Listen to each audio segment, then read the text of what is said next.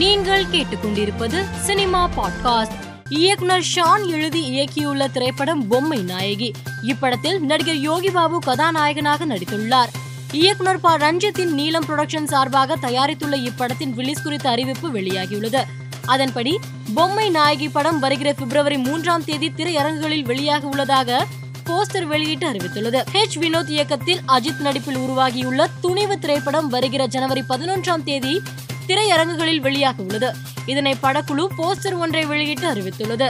இந்த அறிவிப்பால் அஜித் ரசிகர்கள் உற்சாகத்தில் உள்ளனர். வம்சி இயக்கத்தில் உருவாகியுள்ள வாரிசு திரைப்படம் பொங்கல் பண்டிகையை முன்னிட்டு வருகிற ஜனவரி பதினொன்றாம் தேதி வெளியாகும் என படக்குழு அதிகாரப்பூர்வ அறிவிப்பை வெளியிட்டுள்ளது. அஜித்தின் துணிவு திரைப்படமும் அதே நாளில் வெளியாக உள்ளதால் ரசிகர்கள் மத்தியில் எதிர்பார்ப்பு அதிகரித்துள்ளது.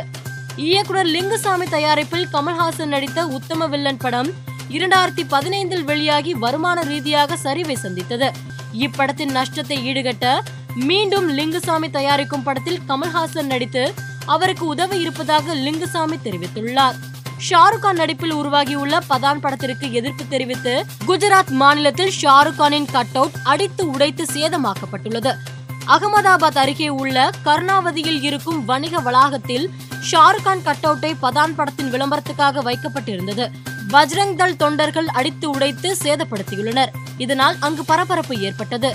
மேலும் செய்திகளுக்கு மாலை மலர் பாட்காஸ்டை பாருங்கள்.